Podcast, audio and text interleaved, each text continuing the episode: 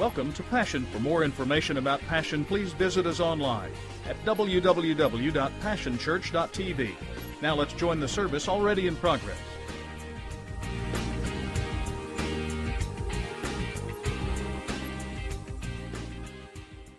Break from it last week because it was Pentecost Sunday, and I hope you've been operating in your power, the, the power of the Holy Spirit. I hope it's been operating in your life, that you've been fellowshipping, that you've been praying, that you've been praising, that you've been uh, taking the, uh, the Lord's Supper together. We did that last Sunday, but you can you do that during your normal week. And then also that we don't forget that the result of the power of the Holy Spirit is that lives are changed and that souls are won. But we want to go back into this series called Enemies. We're going to wrap it up today. Uh, and over the course of this series, I've been trying to make you aware that we have enemies. I wished I could stand up in here, in here and tell you that everybody loved you and that everybody was out for your good and that everything was, was to benefit you. But the reality is, is that we have enemies. It's just the fact of life. And there's no way to avoid that truth. And so I've tried to share with you some truths and some thoughts that would uh, equip you, if you will, to be able to spot your enemies because there are ways to, to find out who your enemy is. And if you haven't,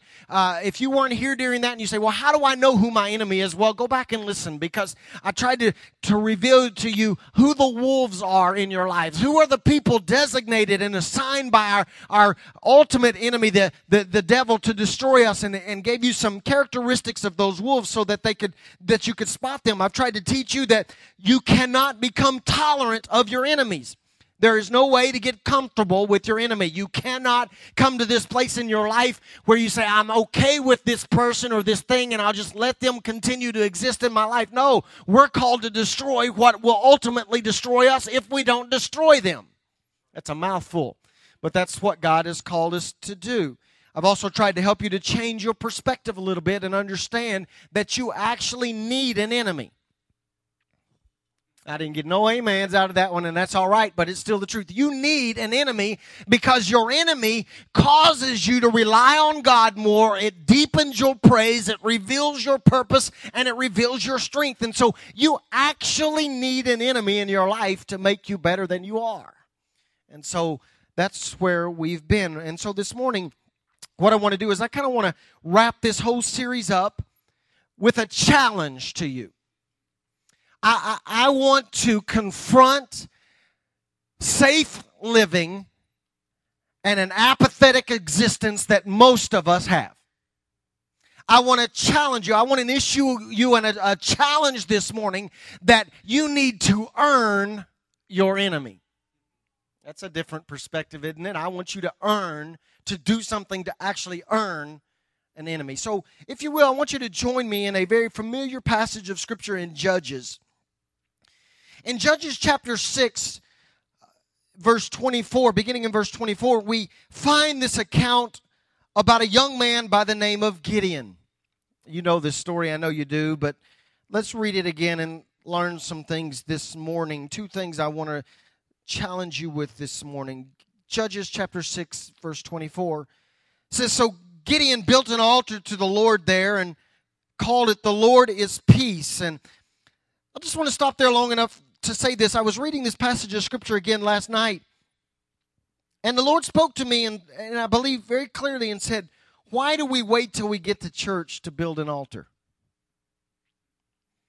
If you go back and read over the landscape of Scripture, especially in the Old Testament, people in their daily lives were building altars everywhere. They didn't wait until Sunday. They didn't wait till they got to church. There, I need to get to the altar. Monday, Tuesday, Wednesday, Thursday, Friday, Saturday. They were consistently involved in building altars. We need to come back to the place uh, where we build altars in our lives. That's where Gideon was. He built an altar to the Lord and called it the Lord is peace. And to this day it stands in Ophrah of the Abiezrites and that same night, the Lord said to him, Take the second bull from your father's herd, the one seven years old, tear down your father's altar to Baal, and cut down the Asherah pole beside it. Then build a proper kind of altar to the Lord your God on top of this height. Using the wood of the Asherah pole that you cut down, offer the second bull as a burnt offering. So Gideon took ten of his servants and did as the Lord told him. But because he was afraid of his family and the men of the town, he did it at night rather than in the daytime. In the morning, when the men of the town got up, there was Baal's altar demolished with the Asherah pole beside it cut down, and the second bull sacrificed on the newly built altar. And they asked each other, Who did this? And when they carefully investigated, they were told, Gideon, son of Joash, did it. And the men of the town demanded of Joash, Bring out your son. He must die because he has broken down Baal's altar and cut down the Asherah pole beside it. Then in chapter 7, verse 9, the Bible says, it's been a couple of days, and it says, That night God told Gideon, Get up and go down to the camp. I have given it to you.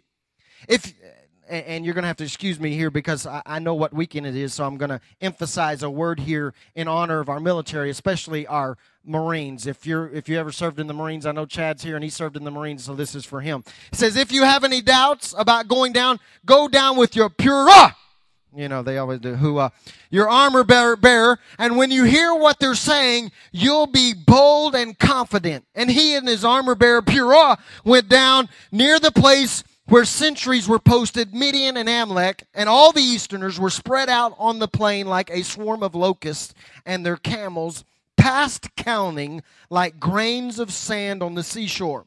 And Gideon arrived just in time to hear a man tell his friend a dream. And he said, I had this dream. A loaf of barley bread tumbled into the Midianite camp, and it came to the tent, and it hit it so hard it collapsed. The tent fell. And his friend said, This has to be the sword of Gideon, son of Joash the Israelite. God has turned Midian, the whole camp, over to him. I want to challenge you this morning about your enemies. How many of you recognize now that you have an enemy? Anybody? Okay, a few of you understand that there are Midians or Midians, enemies in your life that are coming against you, that are assigned to destroy you. And so I want to challenge you in two ways. The first thing that I want to say to you is, is I want to challenge you to get rid of uh, safe living because what I believe that God is saying to us is that we should live our lives in such a way that we make our enemies murder mad. Murder mad. Gideon, if Gideon had done nothing, if if he had just minded his own business and done what he had always done, which was nothing, if he had just gone through the motions, lived his life like he had always lived it, then no one would have opposed him and no one would have wanted to kill him and the Israelites would have stayed in bondage. If he had just played it safe.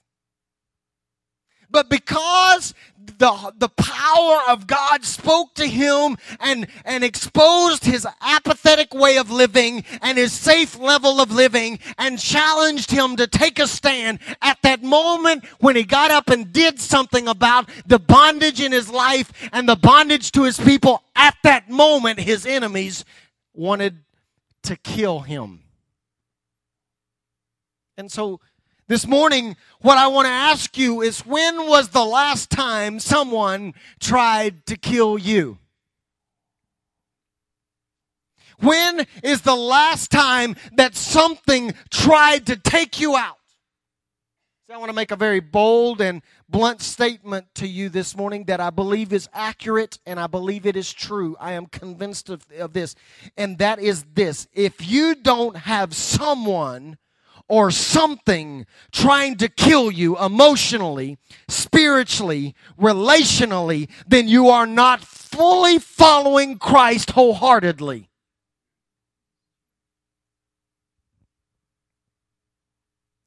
See, nobody opposed the disciples until they earned their enemies. Nobody tried to stop their travels. No one tried to uh, intimidate them. No one threw them in jail. No one tried to crucify them. No one tried to beat them. No one tried to boil them. No one tried to exile them until they started doing something for God. It's interesting to me that nobody bothered them as long as they were fishing for fish. But at the moment that they begin to fish for men, the enemy rose up and tried to destroy them. They earned their enemy. See, one man correctly said this. He said, The best people in almost any field are almost always the people who get the most criticism. He goes on to say this. He says, Focus on impact, not approval. I want to read that statement again. He said, You have to live your life like this. He says, Focus on impact, not approval. And then he makes this statement. He says, If you believe you can change the world, which I hope you do, do what you believe is right and expect resistance and expect attackers. In other words, what he's saying is do something, risk something. We fail to be resisted because we fail to believe that we can actually change the world. How many of you have attended youth camps and, and retreats most of your life and you've heard speaker after speaker, maybe even your graduation speaker in high school and your graduation speaker in college? They've all stood up at some point in your life and they've made this statement You can change the world. And we nod our heads and we don't believe it. And so we fail to be resisted because we don't believe we can actually change the world. See, your level of opposition reveals your level of risk. That was good, by the way. That's the truth. Your level of opposition reveals your level of risk. And I am extremely concerned that many of you sitting under the sound of my voice have no enemies. Everybody likes you. Everybody wants to be your friend. Everybody accepts you. You never rub anybody the wrong way. You never rock the boat. You never stir the pot. You never upset the apple cart. You just never make any waves. And Jesus made it extremely and abundantly clear that at the moment that you begin to follow him with all of your heart, all of your mind, all of your soul, all of your strength, that people would hate your guts. And we go through life unhated and unopposed. And everybody invites us to their parties. And everybody invites us to their games. And everybody invites us to hang out with them. And they're not bothered one bit because we don't try to change the world. See, I told you earlier in this series that Jesus made a statement in Matthew that he was sending us into the midst of wolves. That is a promise that involves an element of danger. We read right over it, we, we, we gloss it over, we think it's some ethereal concept out there that doesn't really have any impact or bearing on us. But I want you to understand that what Jesus is literally saying is that He's going to take the sheep, and you are one. If you believe in Christ, you are a sheep. He is going to take you, and He's going to literally throw you into a wolf cage. And that is the life that He's called us to. We are built for risk and danger. It is part of our DNA. If you have Jesus in your heart and you have said, I'm going to follow anywhere he takes me, I'll go if you want me to go. I'll, I'll say anything you want me to say. I'll risk it all. Anybody ever prayed that? I prayed that as a teenager and I continue to pray. If you really mean that with everything that's in you, that involves risk. We're built for danger. And I think that what happens is our life becomes mundane when we lose that element of danger. most of us have stopped taking risks and we started playing it safe, and then we wonder why we're bored. That's why people go out and spin themselves into debt. That's why people go out and chase all these different activities and events and all these things. They're trying to fill a void in their life that is created by the lack of danger and the lack of an experience. Why are there adrenaline junkies? They want danger. I am telling you that in spiritually speaking, we are called to live a life of risk and danger, and without it, we become bored. So we try to fill our lives with all this other stuff. Jesus made it very clear we are called to create waves.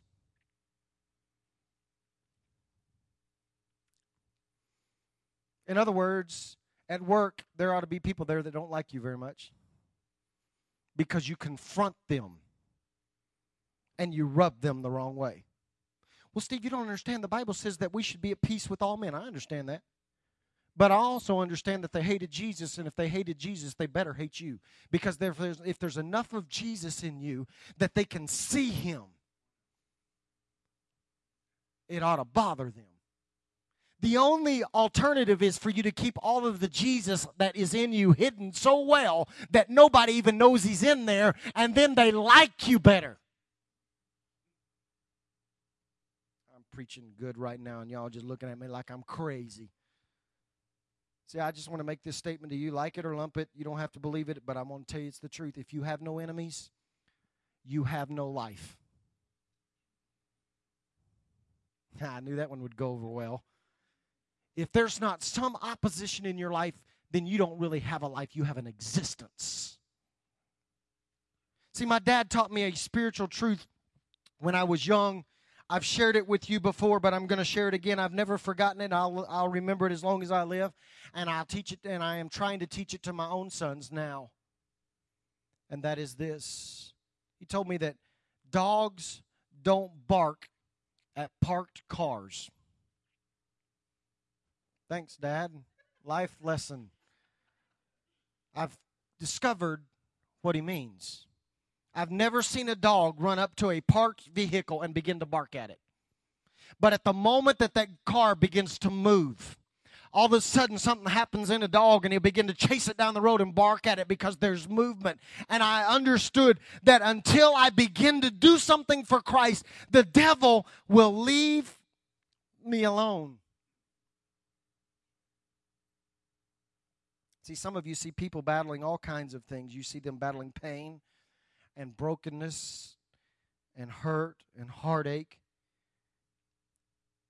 And God help us what we say in our own mind. We would never tell anybody that we think this way, but we go, man, I must be blessed because I ain't dealing with none of that stuff. I must be highly favored of God. I'm so blessed. God is protecting me. And that could be the case. Or What could really be the case is you're just boring. Maybe the enemy has discovered that the best and most effective weapon to use against you is just to leave you alone. Because if he brought sickness into your life, it would drive you to your knees, and he doesn't want you praying. He understood if that if you begin to have family issues, it would cause you to go back to reading your word like you did when you were 16 years old. And so he says, you know what? If I just let them have the perfect marriage and the perfect children and the perfect household, then they won't read the word like they used to. If I just don't mess with them, if I don't let pain enter their life, they won't feel the mandate and the obligation to tell anybody about Jesus because they'll just be satisfied. So if I just leave them alone, so boring, the devil doesn't even need to bother with you. I'm calling you back to living a life of risk, to take a chance, to rub somebody the wrong way, to boldly go where everybody else is afraid to go, to boldly read your word and declare it to the people you work with, to boldly spend time in prayer and to pray for people that need. Do something to make the devil murder mad. To where he puts out a hit on you. Some of you haven't been on the devil's hit list in decades.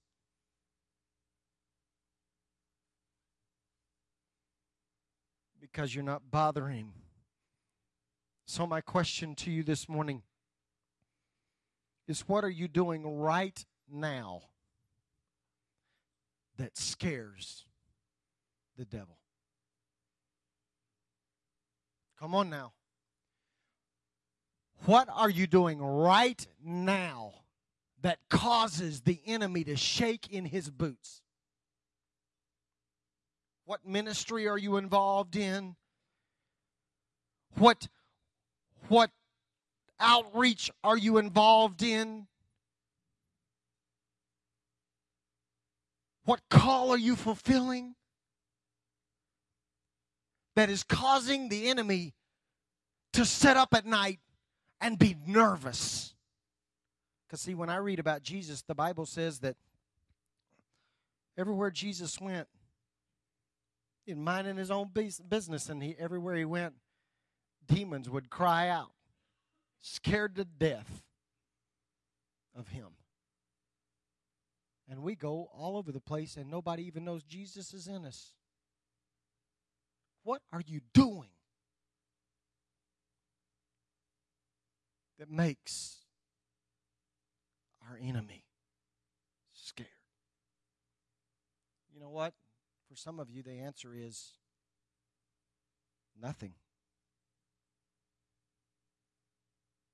It's quiet in here this morning. I understand. I am calling you back to a life where you earn your enemy. If you haven't uh, sensed an attack of the devil on your life and on your family and on your business and on your relationships and on your emotional life and on your spiritual life in so long, then maybe, just maybe, He's no longer scared of you. The second thing that I want to challenge you this morning is I want us to come back to the place where we cause our enemy to talk. The Bible says that Gideon was instructed to sneak into the camp of his enemies and to listen to their discussion. And the Bible describes how what he did is he crawled into a position and he began to eavesdrop long enough to realize that as he began to hear them talk, he began to realize that his enemies were scared of him. He heard them talk. So, my question this morning is this to you if you could sneak up on your enemies, what would your enemies be saying about you? What would they be saying about you. Gideon's enemies were saying he's coming to destroy us. I don't know why. All of a sudden, he had never won a battle. He had never been in a fight. But all of a sudden, somehow word got out that he was anointed of God. And so his enemies began to talk about him and begin to discuss. And they understood that if Gideon shows up, we're going to be defeated. When is the last time that your enemy began to talk about you and say, if so and so shows up, we're in trouble. If so and so goes to the hospital and prays for this person, they're going to be healed. If so and so begins to to counsel that, that marriage that's about to fall apart. Something's going to be restored. And they begin to talk about you. When's the last time? And then I recognized an interesting tidbit from this encounter is that I want you to notice that when Gideon snuck into the enemy's camp, he discovered that they were not only talking about him, they were also talking about his God we need to do something in our life and with our life that causes our enemies to talk about our God. See, they're going to talk about you regardless, by the way. Just want to let you in a little secret there. I, I know you think everybody's speaking blessings over you 24 hours a day. I know you think that people are in their homes right now saying, Oh God, please bless so and so and and and make them highly favored and let income rush into their lives and let their marriage be. Can I just give you a clue? There are people out there that are talking about you. Not good, They're speaking all manner of evil against you, and that's okay because the Bible declares that every voice that, that rises up in accusation will be destroyed. So we don't have to worry about what they're saying about us. But my question and my challenge is, is what are we doing with our life that causes them to go beyond just talking about us to begin talking about our God? I want to challenge you this morning we have got to come back to the place where we put the fear of our God into our enemies.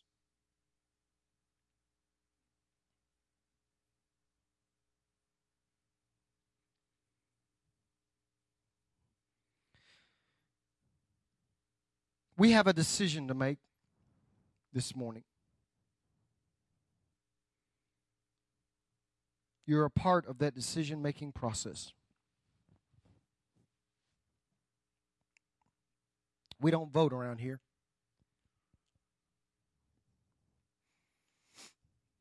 If y'all didn't know that, we don't vote. We just follow and do what God says to do. And I kind of like it like that. But even if we don't vote, you vote. Because we have a decision to make as a body. Because, see, I am convinced, I, I've been talking to some of my leaders here or there, and I think we're all in agreement that we believe that we are at a very important moment in the life of this church. Because the decision that we have to make is we have to make up our minds how we're going to be as a body. We can try to be unopposed.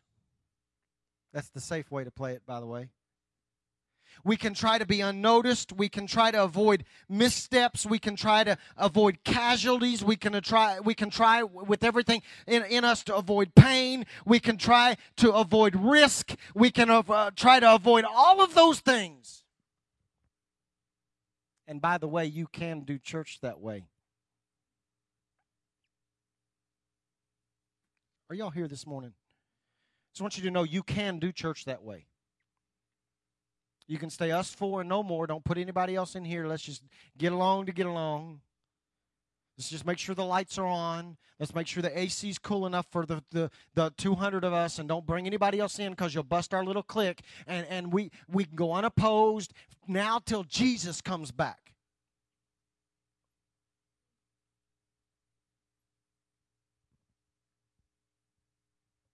Or we can take chances and we can step out in faith and we can walk towards our promise when it makes more sense just to coast. Can I tell you that y'all don't some of y'all don't understand this, but most of the people that I have dealings with that have been in the ministry not all, but most would try to convince me to coast now. Because the bills are being paid. And we've been successful by their standards. And so we have this choice. We don't take any chances. We don't step out in faith. We don't walk towards our promise. We just coast. Or we can attempt to make the community around us better. And we can attempt to grow God's kingdom. But I want to warn you if that's where we're, where we're willing to go and if that is what we want to do, and I believe it is, then you need to understand that if we're going to do that, we're going to have enemies.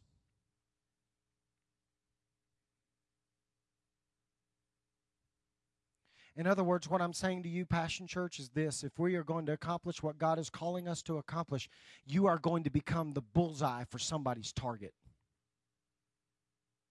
and people are going to ridicule you for being a part of this body. People are going to attack you for being a part of this body. And they're going to say, Why do you want to be a part of them? Why don't you just come over here where it's safe and easy? Haters will show up, attacks will be common, and there will be a price to pay. And let me just give you upfront knowledge of what the price will be. The price is that in order for us to do what God is calling us to do, we will have to be more disciplined than we've ever been. We don't like that word. We will have to be more diligent than we've ever been. I have called our leadership team back to prayer. Not that they weren't praying, but I just told them that I just discovered in my own life that the enemy's not playing games anymore.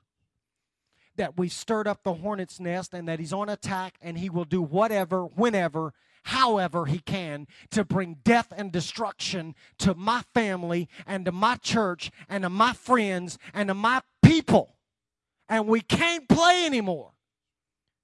And so we have to be more diligent in prayer than we've ever been. That means more than four people have to show up for prayer on Monday nights. I'm preaching real good. I understand that it's baseball season. I got two kids of my own that play a lot of baseball, and I have an obligation as the spiritual head of my home to be with my children, and I will be there first. But I will also, I also have an obligation that you have. I can't pray for you all the time, and you consider that enough. Tina does not have the mandate to carry the entire prayer mantle of this church. We all have to pray. Maybe you can't get to the building. That's fine. I have no problem with that. But at some point in your day, you have got to hit your knees and call out for your brothers and your sisters and go to war for them. Because the enemy's through playing. And we got to wake up and understand that in this Holy Ghost filled house where we've got powerful praise and worship and you get your goosebumps every Sunday, there are marriages falling apart. There are people under attack by addictions. There are children that are being pulled away. You got to realize that it's not safe in here. And I'm all right with that because I don't want to go to church where it's safe. Because y'all know what a, ch- a safe church looks like? Like a funeral home. We put on our best clothes, we walk in, we sit there solemn, we do our duty. When the last amen is said, we get up and we walk out and we're unchanged, we're unscathed, we haven't been challenged, we haven't been changed one bit. There's no life change in us, and we walk out and go about our daily business and go, I made it through another week. No. You ought to be getting enough of God's presence in here that the devil ought to be mad go after you with everything you got. That's got corporate implications for us that we, I, I want to tell you, we are not going to play it safe here. That's why we go to the apartment complexes. It's not because we don't have anything else to do on Wednesday night. It's not safe in some of those apartment complexes. There are people there that don't act like us, look like us, won't understand when they walk in this building. But we have a mandate to go after them. It'd be easier to go after church folks, by the way, because they already know the language. They already know when they're supposed to stand up. They already know when they're supposed to worship. They won't use language that we find offensive. They won't smell when they walk in here. It would be safer for us just go rob sheep from somebody else. That's the safe way. Or we go get the people that don't know Christ and we bring them in and we love on them and we listen to their language and we smell their smell and we love them anyway. I'm going to tell you, every church that I've ever seen do that is a dangerous church to be in because the enemy will begin to attack. That, is a, that has implications for you personally. You have to make up your mind this morning. What kind of life do you want to live? I'm tired of being boring. Anybody else in here tired of being boring?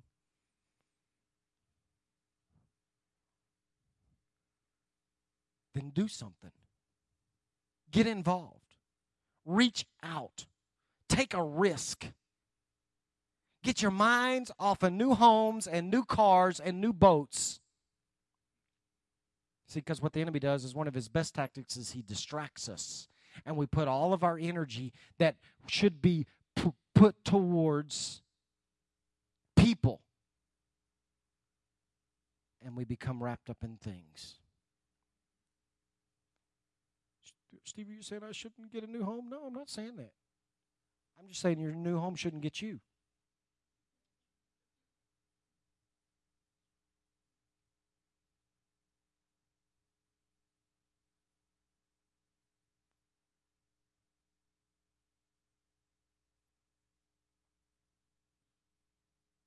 Hear me this morning.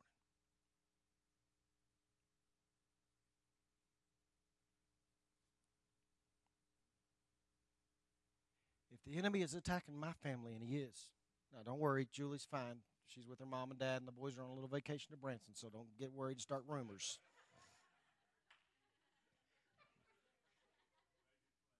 I'm making it plain. I can see Facebook right now.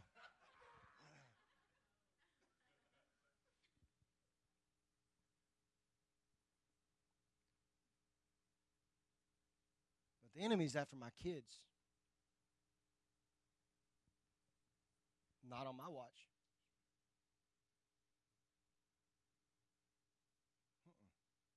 So, this is what I've tried to speak to my leaders is that the man the Bible is so clear if we just read it.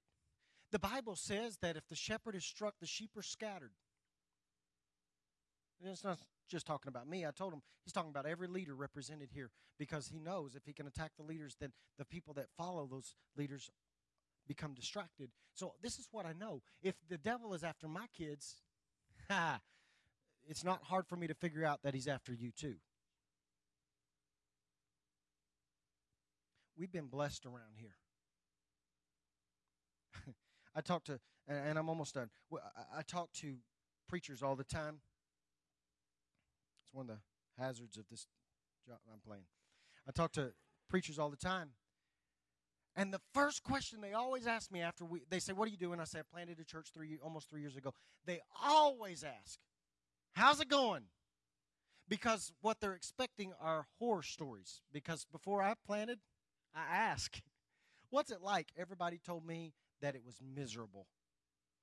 No joke. Every church planter I've ever talked to talks about how hard it is, how devastating it is, how they almost lost their family, how they struggled financially, how it killed them physically. One of a, good friend of mine planted a church uh, 18 15 18 years ago right now is having physical issues and problems because of the stress of doing what he did and i have to look at every one of them and say and this is my common statement. Ask my leaders that are around me when I talk to them. And I know Woody's heard me say this. I have no horror stories. And now, after reading God's word about enemies, I'm scared because maybe that means I'm boring.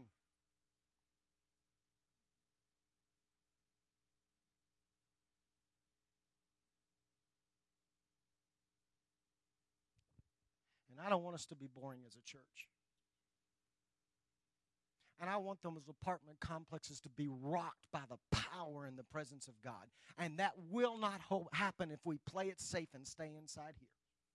I'm done. Father, I pray that you would challenge us this morning.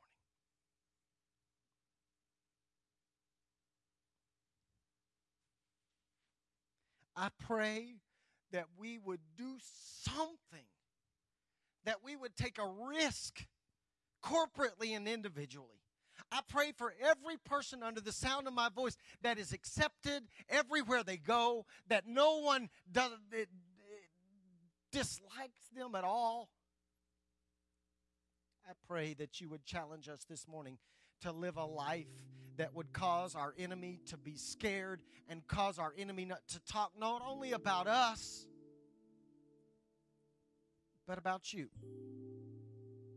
I pray that we wouldn't live so safe and so apathetic that Jesus, the Jesus that is in us, is so well hidden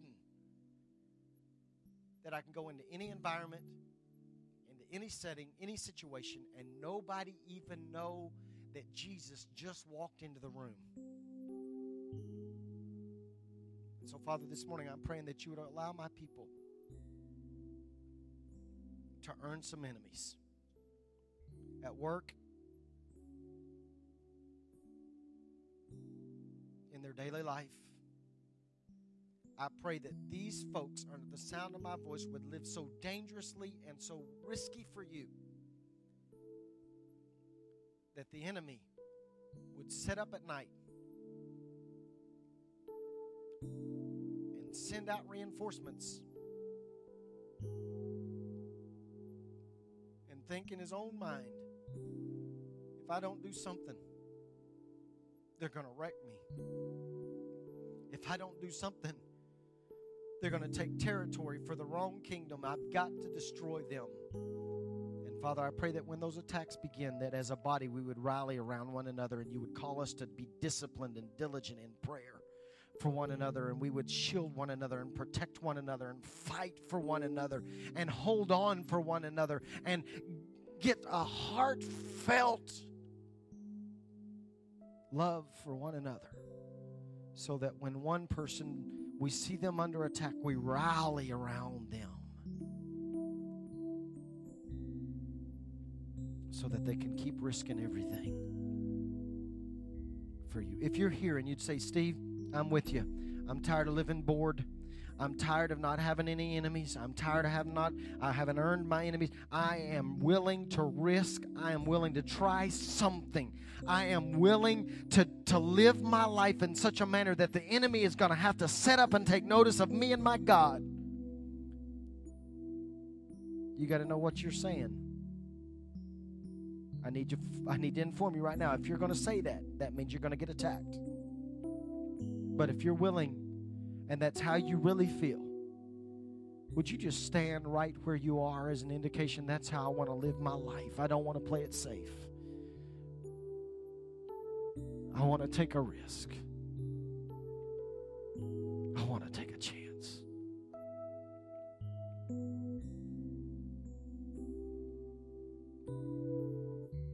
Father, you see this army.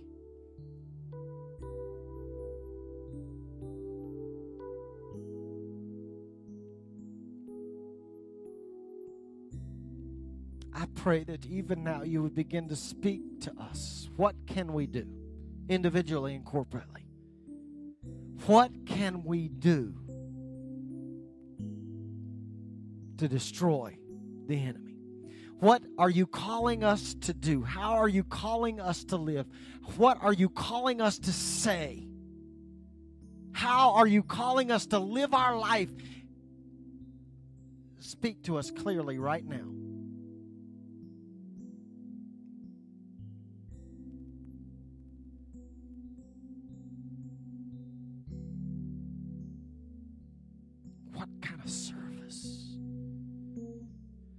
Can we volunteer? What could what could we get involved in that would make our enemy murder mad? You see this army standing here today. I pray that in Jesus' name that you would protect them, but not because they're boring. I pray that you would have to assign new angels to them because the enemy is going to go after them so hard because they become a threat. I pray that you would cause them to be so dangerous to the kingdom of darkness. We understand it's not by might nor by power, but by your spirit. So I pray a special anointing on every person standing. God, that anointing would flow over them and they would sense your power and more authority and more anointing than they've ever felt in their life because they're willing to take a chance. They're willing to risk it all.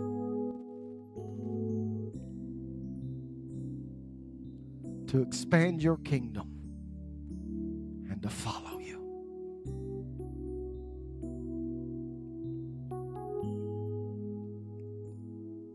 I thank you for giving us these kind of folks, God. I'm comfortable going into battle with them because I know they're willing to lay their life down. And so I pray that you join our hearts together and let us fight for what is ours. In Jesus' name. Every head bowed, every eye closed. If you're here and you don't know Christ as your personal Savior, can I tell you that you're unarmed and that you're exposed? And the enemy has free rein and you've got a target on you, and he will steal, kill, and destroy from your life. But there's good news this morning, and that is this that Jesus wants to enter your heart, and in so doing, he arms you and equips you and joins you to a body that will fight for you and with you. And so, if you don't know Jesus as your Savior this morning and you would like to get to know Him, it's very simple. You just ask Him to come into your heart. You believe that He died on a cross and was raised on the third day, and you begin to live your life for Him. If that's you and you would like to know Him, we promise we won't embarrass you. We just want to pray with you and for you. If you're here and you don't know Jesus as your personal Savior, would you just lift up your hand and pull it right back down so that we can pray with you this morning? We've been praying for you for months. And this is your opportunity this morning. Father, you see every heart here. You see every life represented here. Challenge us this morning expose our safe living. Challenge us to answer this question What am I doing right now that makes the enemy of my soul nervous? And if the answer is nothing, then I pray that you would challenge us to make the changes necessary to make him quake in his boots. In Jesus' name. And everybody said. It's been a privilege to have you join us for this time of ministry. To find more Passion resources or to make a donation online, visit www.passionchurch.tv. Remember, you can't live without passion.